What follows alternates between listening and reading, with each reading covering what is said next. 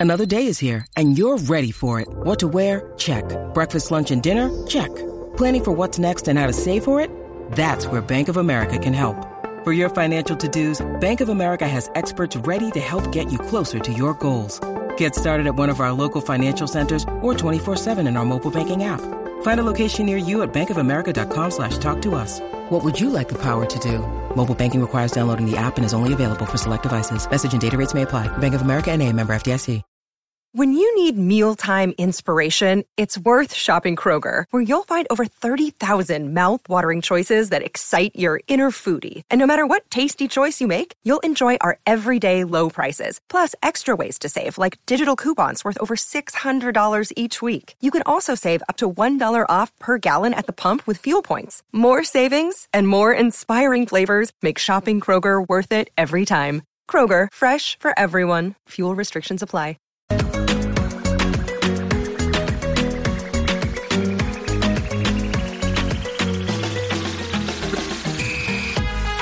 Hello, everyone, and welcome to another episode of the College Hoops Daily Podcast. My name is Zac Kroll. I am your host, and this is the show where we talk all things college basketball. And today is Monday, November 13th, which reminds me that we already have been through one full week of the 2023 2024 college basketball season. And only seven days in, I feel like I've watched a lot of basketball but also not a lot at the same time because we know it's a long season ahead. And everything that we think we know right now that's going to keep changing. There's a good chance we're going to think much differently the more we watch these teams especially in the bigger marquee games. And this is why friday night it was just such a loaded slate of basketball. It was really the first night of the season where we got to see a lot of these teams that we've been talking about throughout the offseason play in a marquee game against marquee opponents and we have things to react to. It was great uh, last monday watching usc and kansas state watching baylor and auburn last tuesday along with some of the other notable games and along with some of the other surprising results. And we had plenty of those throughout this past weekend as well that we are going to get into. But friday night was just must see tv a handful of really really good games featuring really, really good teams. And the number one, of course, the main event was the battle between number 12 Arizona and number two Duke. The Wildcats going into Cameron Indoor Stadium and handing Duke a loss. In my opinion, that probably is the biggest, most notable marquee win of Tommy Lloyd's tenure since he arrived in Tucson. I know that Arizona has had very successful regular seasons over the course of the last two years. They earned a number one seed in the NCAA tournament two years ago. They earned a number two seed in the Big Dance last year. We do know that Arizona has had a little bit of trouble breaking through of March, most notably losing in the first round to Princeton last year, a number 15 seeded Princeton team. But I think after this offseason, and especially after watching them on Friday night against Duke, we should start taking this Arizona team a lot more seriously. They are now up to number three in the AP poll following this win. What a performance that was. So, credit to Tommy Lloyd, credit to Arizona. We're going to get into the specifics of that game a little more a little bit later, but there were a ton of other things that really stood out for me this weekend that we'll get into. It was another tough weekend, another tough couple day stretch for another conference. Uh, we spoke a little bit about this particular conference in the first episode after the season started, which aired last Tuesday. If you listen to that, you know exactly who I'm talking about. We're going to get into that. There were also a couple West Coast teams that were ranked in the top 25, specifically West Coast teams that aren't in the Pac 12 that dropped games in somewhat surprising fashion. And besides the Duke Arizona game, I don't think there was really one major story storyline, like one major headline that really stood out to me. So I'm going to talk a little bit rapid fire mode like we did our last episode on some other things that really stood out to me over the course of this past weekend. You guys know there's so many teams in the sport. Sometimes it could just be hard to talk about uh I don't even want to say all of them, but most of them or just any of the intriguing things that happened uh, in full detail. There are just so many teams that would be impossible. So I'll give you some quick thoughts on a couple more other uh, noticeable results that took place over the course of this weekend.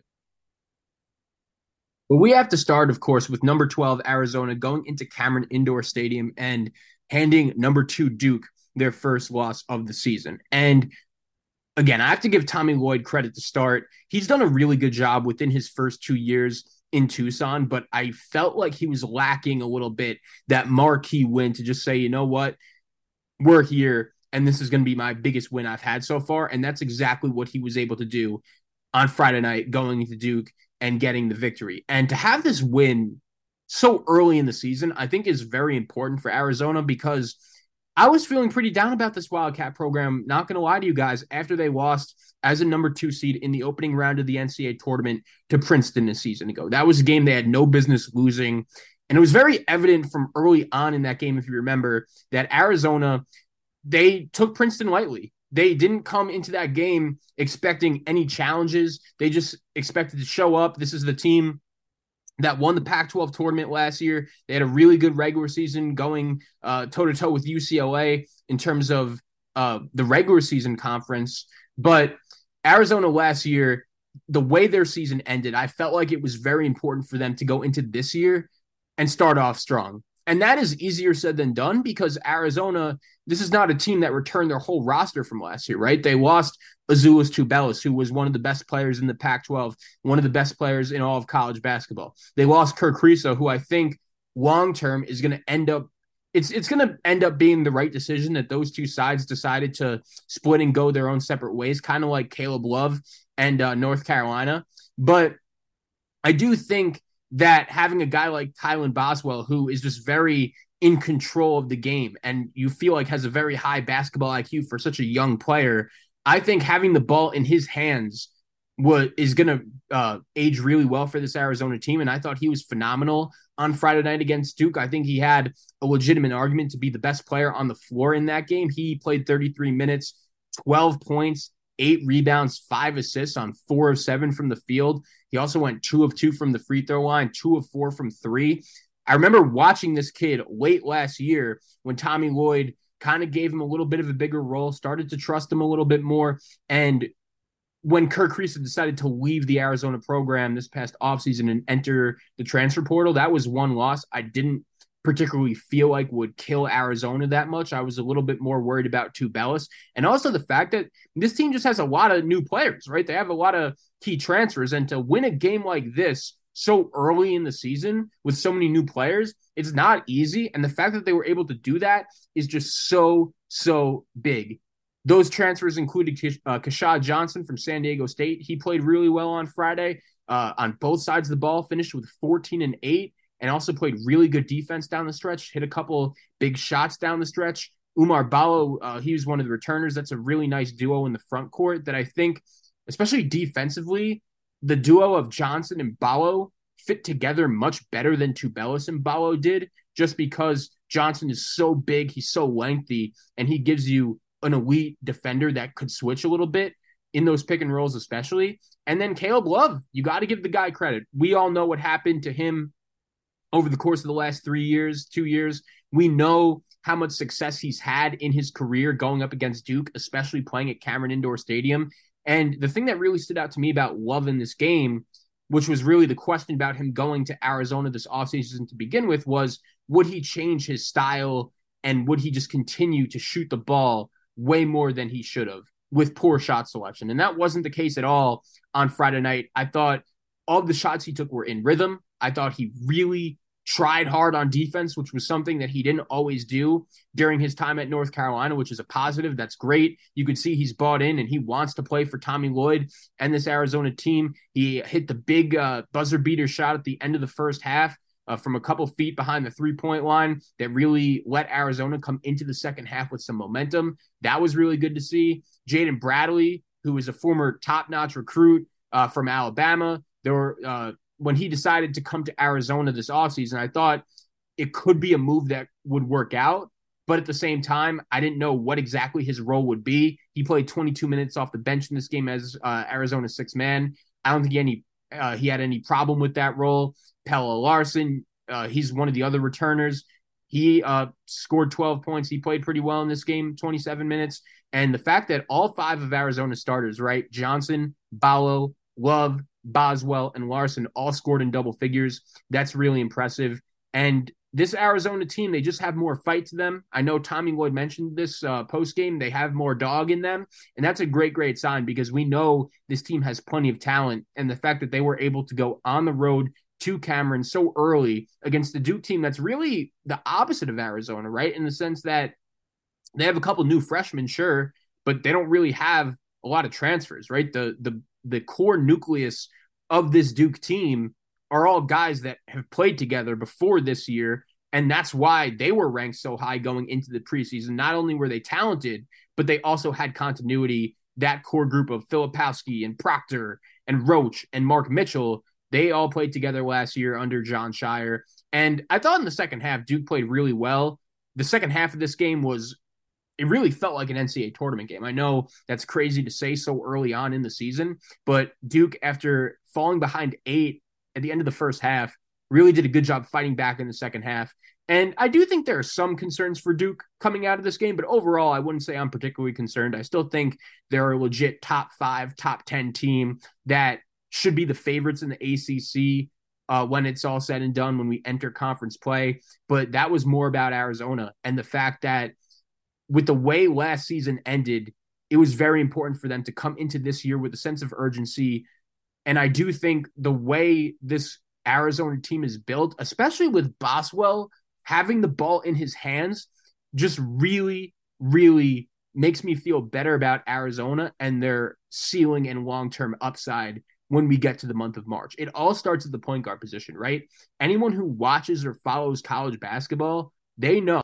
With threats to our nation waiting around every corner, adaptability is more important than ever. When conditions change without notice, Quick strategic thinking is crucial, and with obstacles consistently impending, determination is essential in overcoming them. It's this willingness, decisiveness, and resilience that sets Marines apart. With our fighting spirit, we don't just fight battles, we win them. Marines are the constant our nation counts on to fight the unknown, and through adaptable problem solving, we do just that. Learn more at marines.com. How important the point guard position is. I feel like Arizona fans experienced that again last year with Kerr Kriisa. He had some games where he looked like one of the best point guards in the country. He'd just be going off and he would make the game look so easy. But then there were other games where he would struggle and sometimes his offensive struggles would affect him on the defensive side of the ball. He would have trouble moving on from plays.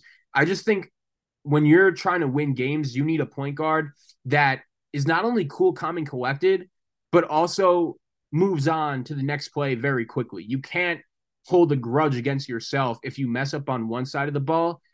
You can't let that affect you on the other side. And I think with Kylan Boswell, he knows like when he makes mistakes, he can't let that affect the next possession. And he always just gives me the vibe of just a stone cold, stone cold killer. I feel like every shot he makes is a big one. He hit a number of those shots on Friday night that really silenced the crowd. And I'm telling you, Kylan Boswell and Tommy Lloyd deciding to give him all the trust and put the ball in his hands is going to be one of the better decisions Arizona and the, uh, uh, and this basketball program has made in a long time. I, I think that's going to be a great, great call. I really like the way this team fits together with a lot of depth in the backcourt around Boswell, around a veteran player in Pelle Larsson, plus two new transfers in Love and Bradley, and then in the front court, Johnson and Ballo I really like the way those guys blend together with one of them in Johnson uh, being really big and switchable on the defensive side of the ball. And then Ballo is very skilled on the offensive side. He's not really a, a true rim protector despite how big he is. But man, Umar Ballo and Keshad Johnson, that is a legit front court. I was also really impressed with the young player for Arizona, KJ Lewis. He only played 14 minutes in this game, but really made his impact known six points, three rebounds, two assists on three of four from the field. And then the other freshman, Motiejus Krivas, I believe uh, uh, I pronounced his name correctly, Krivas, the big seven footer, he gave Arizona some good minutes uh, when Ballo came off the floor. And even though Arizona has had two really good teams the last two years that have earned a number one and, and a number two seed in the NCAA tournament, I think long term, this team might be the best one, which is a great, great sign for Arizona fans. And the other good thing about Tommy Lloyd and this Arizona team that I really appreciate, and I know that he got this from his mentor in the coaching industry, Mark Few, is that Arizona, really since Lloyd took over, is never afraid to play g- big games in the non conference portion of their schedule. They're going to face Michigan State on Thanksgiving. That game is going to be must see TV. We know, despite Spartans' opening night loss to James Madison, they were a team voted into the preseason top five for a reason. Arizona will also have a home game against Wisconsin. They will also take on Purdue on a neutral court in Indiana uh, at Bankers Life Fieldhouse. They will take on Alabama as well in Phoenix, which should be a good one. And then, of course, the main event. I don't even want to say the main event, but another big game before they start Pac 12 conference play will be against Florida Atlantic, a team that made the Final Four. That will be in Las Vegas on December 23rd, right before Christmas. So that should be a great game as well. This Arizona team has a ton of talent. I was just curious to see how the pieces looked, especially with so many new ones playing in such a difficult environment. But Arizona passed this test with flying colors. Tommy Lloyd, I understand that it's easy to hate on the guy a little bit after Arizona lost to Princeton in the opening round of the NCAA tournament, but the decisions he made this offseason could really, really, really age well for this Arizona team, which is a great sign going forward. And for Duke, I'm not too concerned. I still think they'll be fine. But one thing I really want to bring up Duke brought just about everyone back from last year's team, but not everyone. Two guys in particular that they did not return are Dereck Lively and Dariq Whitehead, who entering last season had legitimate arguments as probably the two best high school players in the class of 2023 or 2022, I should say, entering 2023. And both of them, of course, decided to move on and go to the NBA. And Lively already has made a big impact for the Dallas Mavericks. But that really has forced Duke a little bit to play Kyle Filipowski at the five. And I know that Filipowski had very legitimate reason to enter this season as, yeah, probably right up there with Hunter Dickinson, the best returning player in college basketball. After what he was able to do last year, he easily could have went to the NBA after last season. He easily could have been a first round pick. He decided to come back to school. Credit to him for that. And he played really well on Friday, led the way for Duke with 25 and 8. But I'm telling you guys, Duke playing Filipowski at the five is not something that's going to work out going forward. And they're in a little bit of a tough spot without Lively because Ryan Young is good. He's an experienced player. He's a transfer from Northwestern that has played a ton of college basketball. But in crunch time, he's not necessarily someone you're going to want on the floor. And then the other option would be freshman Sean Stewart, who he's had some good moments so far this season. I think long term, he's going to be a really good player. I just don't know if he's going to be ready necessarily to go into such a big role right away. So that kind of forces Jon Scheyer to play Filipowski at the five and these four guards around him. And Tyrese Proctor, he's a guy that had a ton of hype going into the season. I think he's really good, but he didn't play particularly great on Friday night, right? Boswell, the other point guard in the in the game, played much better. Proctor in 38 minutes had eight points, uh, five assists, three of nine from the field. I thought he was fine, but for a guy that entered this season with a ton of expectations, I expected a little bit more. Mark Mitchell, he's a really good player, probably Duke's overall best defender. And I think there are going to be certain matchups where Jon Scheyer might be able to get away with playing a little bit of a smaller lineup with how good and strong he is on the defensive side of the ball. But I'm not sure if it's enough. Jeremy Roach, alongside Filipowski, was the other guy that played really well for Duke. He played 39 minutes, scored 17 points. I thought he was really good in this game. But that is my question for Duke. They have a lot of good young players, and a lot of them are guards like Jared McCain. He played 29 minutes in this game, scored nine points. He was fine, but still a younger player getting adjusted to the college game. Caleb Foster, he played 13 minutes off the bench. My question for Duke is how is Jon Scheyer going to manage that five position without a true rim protector, without Dereck Lively? And is that going to affect Duke on the defensive side of the ball? We know that the Blue Devils have the Champions Classic coming up this week against Michigan State. And this is going to be a very, very intriguing Champions Classic for me. Duke and Michigan State, Kentucky and Kansas. We know that this event is usually must see TV based on who's playing, but I'm very intrigued by both of those matchups. I'm really excited for that. And I'm curious to see if Sean Stewart plays a little bit more of a role. Christian Reeves is another guy in this freshman class with solid size that I think could maybe make an impact for this Duke team 7 1, but he only played two minutes in this game, scored three points, had two rebounds. With Ballo and Johnson on the other side, it felt to me like Arizona really used their size and their length to their advantage, and they bullied Duke a little bit, which is not necessarily something I expected, but it was clear early on that Arizona was not messing around. And I'm very curious to see what Jon Scheyer does with this center position going forward. You look at the upcoming schedule for Duke, they have that Champions Classic game against Michigan State, and then they'll have the other big non conference game in the ACC SEC Challenge at Bud Walton Arena when they go to Fayetteville on November 29th. Can't wait for that one. But overall, uh, credit to Jon Scheyer, credit to Tommy Lloyd. By the way, Duke has a game against Baylor too. That's the other big non-conference game they have before they start up ACC play. But credit to Jon Scheyer, credit to Tommy Lloyd for scheduling this game.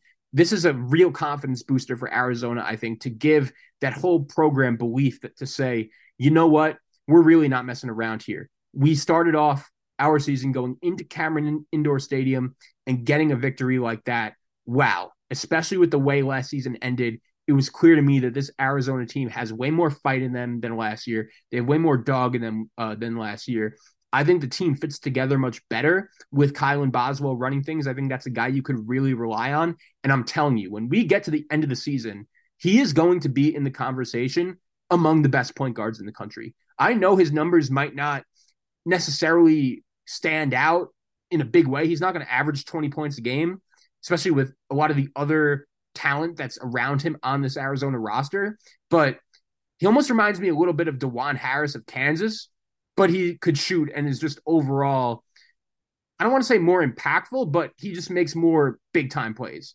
Kylan Boswell is a really good player. I think he's going to be one of the better point guards in the country by the time this season is all said and done. And Tommy Lloyd deserves a lot of credit for really building the team around him, deciding to move on from Kerr Kriisa. And that two through five that Arizona has with Caleb Love and Pelle Larsson and Johnson and Ballo I really like the talent of this Arizona team. And I know it's one game. I'm not trying to go crazy, but I do think there's a good chance that this Arizona team might just be the best of the Wood era, or at least goes on the furthest NCAA tournament run we see we've seen from them in the Wood era. And Caleb Love, man, that had to feel good for him going back to Cameron Indoor Stadium in only his second game in a Wildcat uniform. Fans were all over him from Jump Street and I'm I'm happy for Caleb Love. He played hard. He played within the game. That was a question going into his new stop at Arizona. But the first big game he played in a Wildcat uniform was a massive success. Shout out to Tommy Lloyd. Shout out to Arizona. Bear down. Moving on to the next segment of today's show, I wanted to talk a little bit about the Big Ten. And there is no secret with this conference, right? The Big Ten has not won a national championship since Michigan State in 2000. And this conference, despite being really good in not only the regular season overall, but I would say in non conference play specifically over the course of the last few years, the Big Ten has done a really good job in that slate. And it's allowed them to get a lot more teams in the NCAA tournament than some of these other power leagues. But at the end of the day, it doesn't matter because when they get to the tournament, they don't perform. And I'm not going to lie to you guys. I entered this season not even feeling like this was finally going to be the year for the Big Ten to break that drought.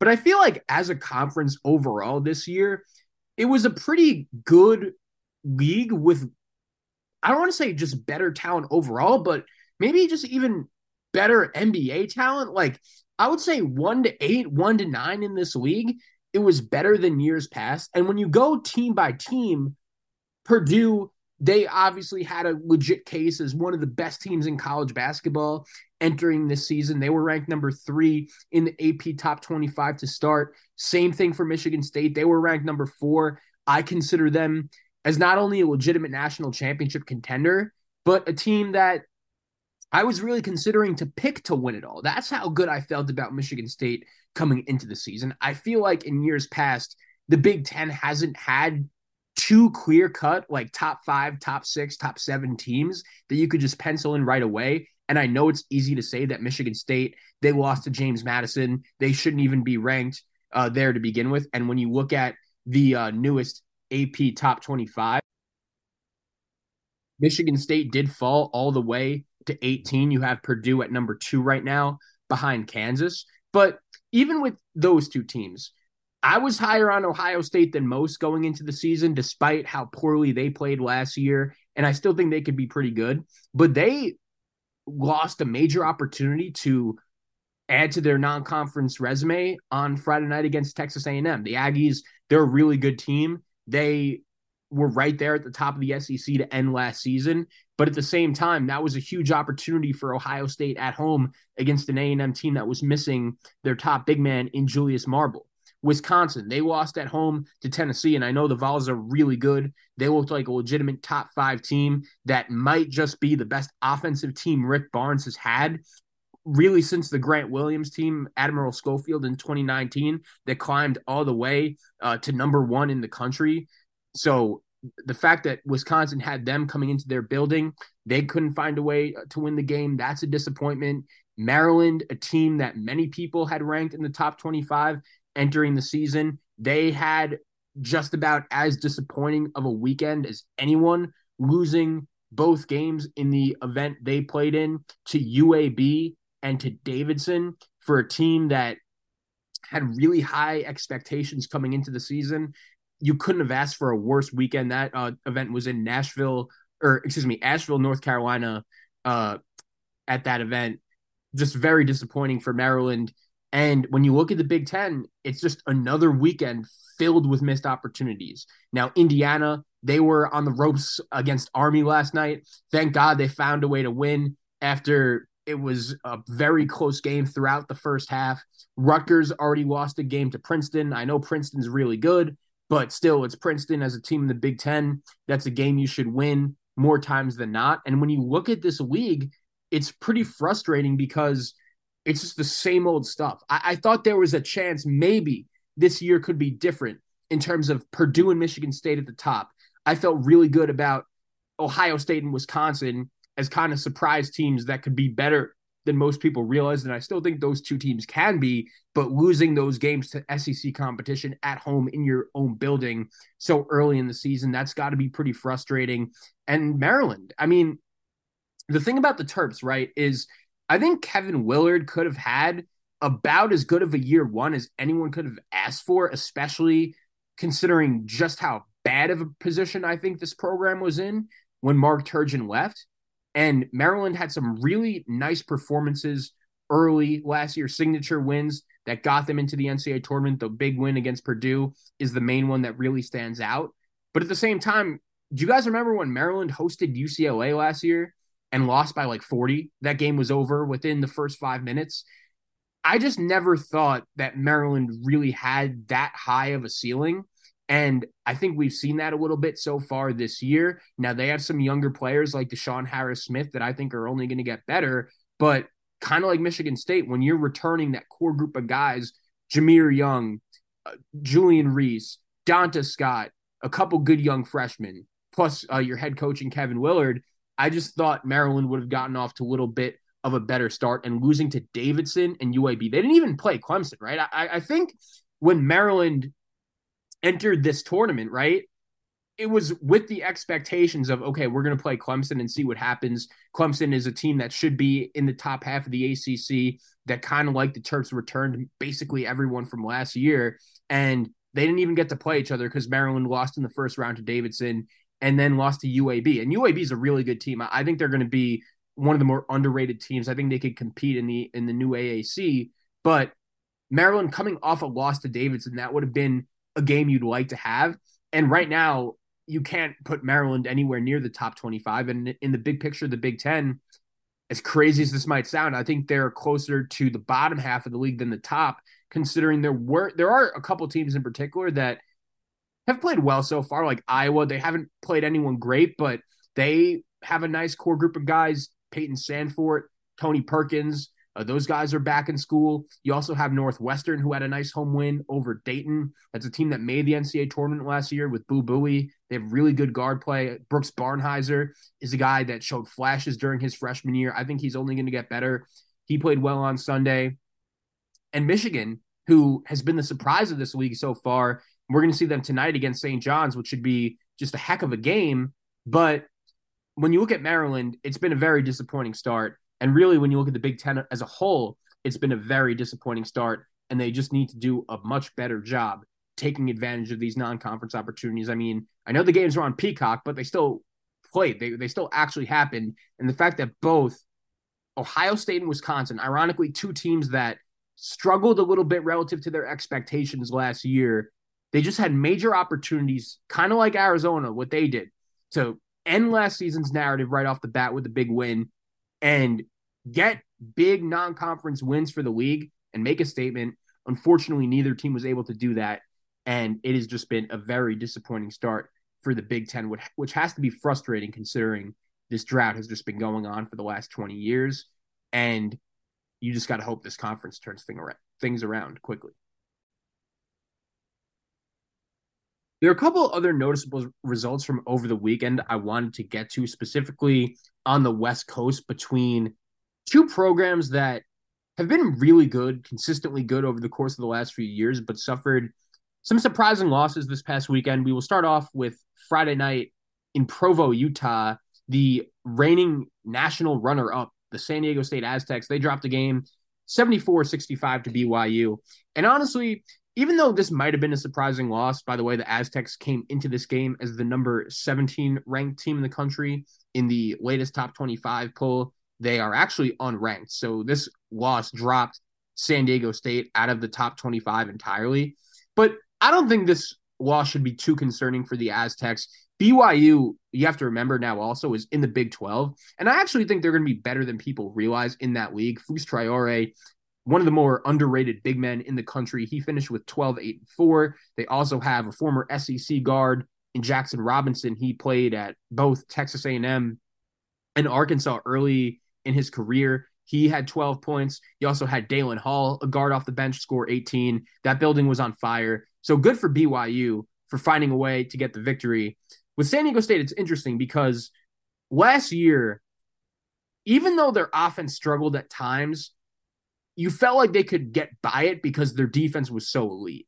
And part of the reason why that defense was so elite was because of the size they had, right? We just finished talking about Arizona and Keshad Johnson and how big of an impact he made for the Wildcats in their win over Duke. Nathan Mensah is a guy that I think they might really miss as that big rim protector in the middle. And I love Jaedon LeDee, right? I, I think there's a good chance he could lead this Aztec team in scoring. He's so skilled. He's so, he has such great touch around the rim.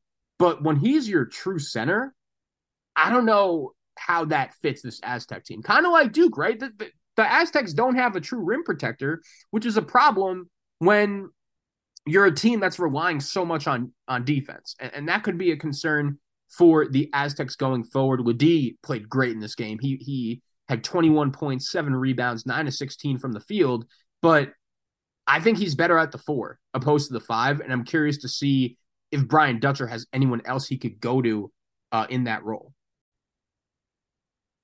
I also think the top of the Mountain West might be a little bit better than I thought coming in. I'm a big fan of Boise State and Leon Rice this year. They return mostly everyone from a team that made the NCAA tournament last year. They got there the year before as well. Boise State is a very underrated program, and I think this team has a chance to be the best one out of any in the last couple of years. And Nevada had a statement win last night going on the road to Washington and getting the job done. Nevada returned both key members of the backcourt that led them to the NCAA tournament a season ago in Jarod Lucas and Kenan Blackshear. So Nevada, watch out for them at the top of the Mountain West as well. I don't think San Diego State should be too concerned, but I'm just not entirely sure if their defense is going to be as elite as it's been in years past without a true rim protector. The other game I wanted to get to out west was St. Mary's, and it's crazy, right? I feel like the week St. Mary's had is just vintage college basketball, and the fact that whatever we think we know right now, we're just going to be feeling totally different about sooner rather than later because things change in just the snap of a finger. And I think it's important to note as well St. Mary's in the preseason was voted the West Coast Conference favorites over Gonzaga. Now, I know that St. Mary's is a really good program that has not only made the NCAA tournament, but have won games in the NCAA tournament in each of the last two years. And really, over two decades ago now, when Randy Bennett arrived in Moraga, his program has been very consistent, very underrated. And I do think he deserves a lot of credit. He's one of the more underrated coaches in the game. But St. Mary's, I didn't know how to feel when I first heard that they were voted as the preseason favorite over Gonzaga. But I understood it a little bit, right? Gonzaga lost Drew Timme from last year. They lost Julian Strawther, an NBA player from last year. They they lost a lot of key pieces. St. Mary's, meanwhile, brings back Mahaney, brings back uh, Saxen, who's one of the better big men uh, in the country. The they bring back Alex Ducas. Like they had a lot of key players back, but I just felt a little hesitant. Gonzaga is still Gonzaga. Mark Few was still running things, but then I watched St. Mary's a little bit on Thursday night against New Mexico, who, by the way, that's another team in the Mountain West I didn't mention because they looked so bad in that St. Mary's game. But New Mexico, that's a team that almost made the NCAA tournament last year. House and Mashburn might be the best one-two guard combo, not the best, but one of the better ones in the country. And even though House didn't play, St. Mary's dominated New Mexico really from start to finish on Thursday night. The Gales ended up winning that game 72 to 58, uh, outscored them 40 to 25 in the first half. Aidan Mahaney the sophomore guard who was very good as a freshman, scored 25 points. He was phenomenal. And then on Sunday night, St. Mary's plays Weber State at home. And Weber State, by the way, they have one of the better players in the country that not everyone knows about. His name's Dylan Jones. He is a six-six forward, kind of that combo forward mix, and he played phenomenal against St. Mary's on Sunday. He played all 40 minutes, had 29 and 10 on 11 of 20 from the field and two of four from three. He went off for Weber State and they went into Moraga and beat St. Mary's 61 57. And how about this? St. Mary's was winning by 11 at halftime. Weber State outscores them 35 to 20 in the second half in the victory. And these are the games why it's hard to elevate St. Mary's. Like I I respect Randy Bennett as a coach. I respect their program. I think they're underrated. They're good, but I just don't know if they have any upside. I don't know if they could reach the ceiling that they ultimately want to get to because every time I either watch them against great competition or I put full belief in them, they just find a way to let me down a little bit. And unlike San Diego State, it's frustrating for St. Mary's to lose a game like this, especially after they played so well against New Mexico. And right before the NCAA tournament last year, it's crazy. I remember watching this game specifically. It was St. Mary's against Gonzaga in the WCC title game. And keep in mind, Gonzaga last year, even though they were good, they were not the Gonzaga team that we saw the last couple years prior with Drew Timme and Jalen Suggs and Andrew Nembhard and Chet Holmgren that were getting to Final Fours and getting number one overall seeds in the NCAA tournament. And Gonzaga beat them 77 to 51 last year in the WCC Conference Championship game. They just demolished them. And I just want to see St. Mary's play better against the top notch competition. Uh, it's funny because St. Mary's and San Diego State will actually play each other this Friday. That game is, let's see, it's going to be in Las Vegas, a neutral court game. St. Mary's also is going to play Boise. Looking forward to that one. That is a true road game in in uh, Idaho, Boise, Idaho. So Idaho Falls, actually, I should say. So that's not going to be an easy game. St. Mary's will also play Utah, who we haven't really seen them play anyone yet out of the Pac 12, but in their first two bye games, Utah has looked very good against Eastern Washington and UC Riverside. It's crazy, too. We have Feast Week starting up uh, this week. We have a couple MTEs, which are going to be good that Utah is actually going to be competing, and they'll take on Wake Forest on the opening night of that event, which should be good. That is uh, let's see here, the Charleston uh, Invitational, I believe. Yeah, the Charleston Invitational. That should be good.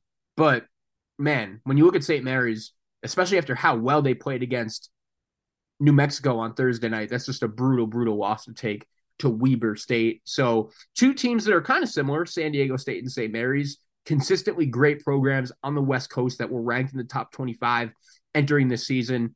Each of them had a pretty disappointing loss. For San Diego State, I'm not panicking. I actually think BYU is better than most people realize. That uh, Marriott Arena is a very difficult place to play. And the Aztecs, this is a team that made it all the way to the national championship game last year. I think it's going to take them a little bit of time to adjust, losing everything they did. I'm not entirely sure if they're going to be as good as they've been in the past on the defensive side of the floor, but I still think they'll be right there uh, at the end of the day. St. Mary's, though, I thought maybe this could be the year where they take that next step. They were voted as the preseason WCC conference favorite over Gonzaga, but then losing to Weber State at home, blowing an 11 point halftime lead the way that they did, it doesn't give me a ton of faith in their long term upside. Before we wrap today's show, I wanted to give you guys some games to watch this week. It is just so great to have college basketball back. And that starts tonight, Monday night, with Rick Pitino's first game as St. John's head coach at Madison Square Garden against Michigan. Michigan team, by the way, I mentioned this briefly earlier in the show today when we were talking about the Big Ten.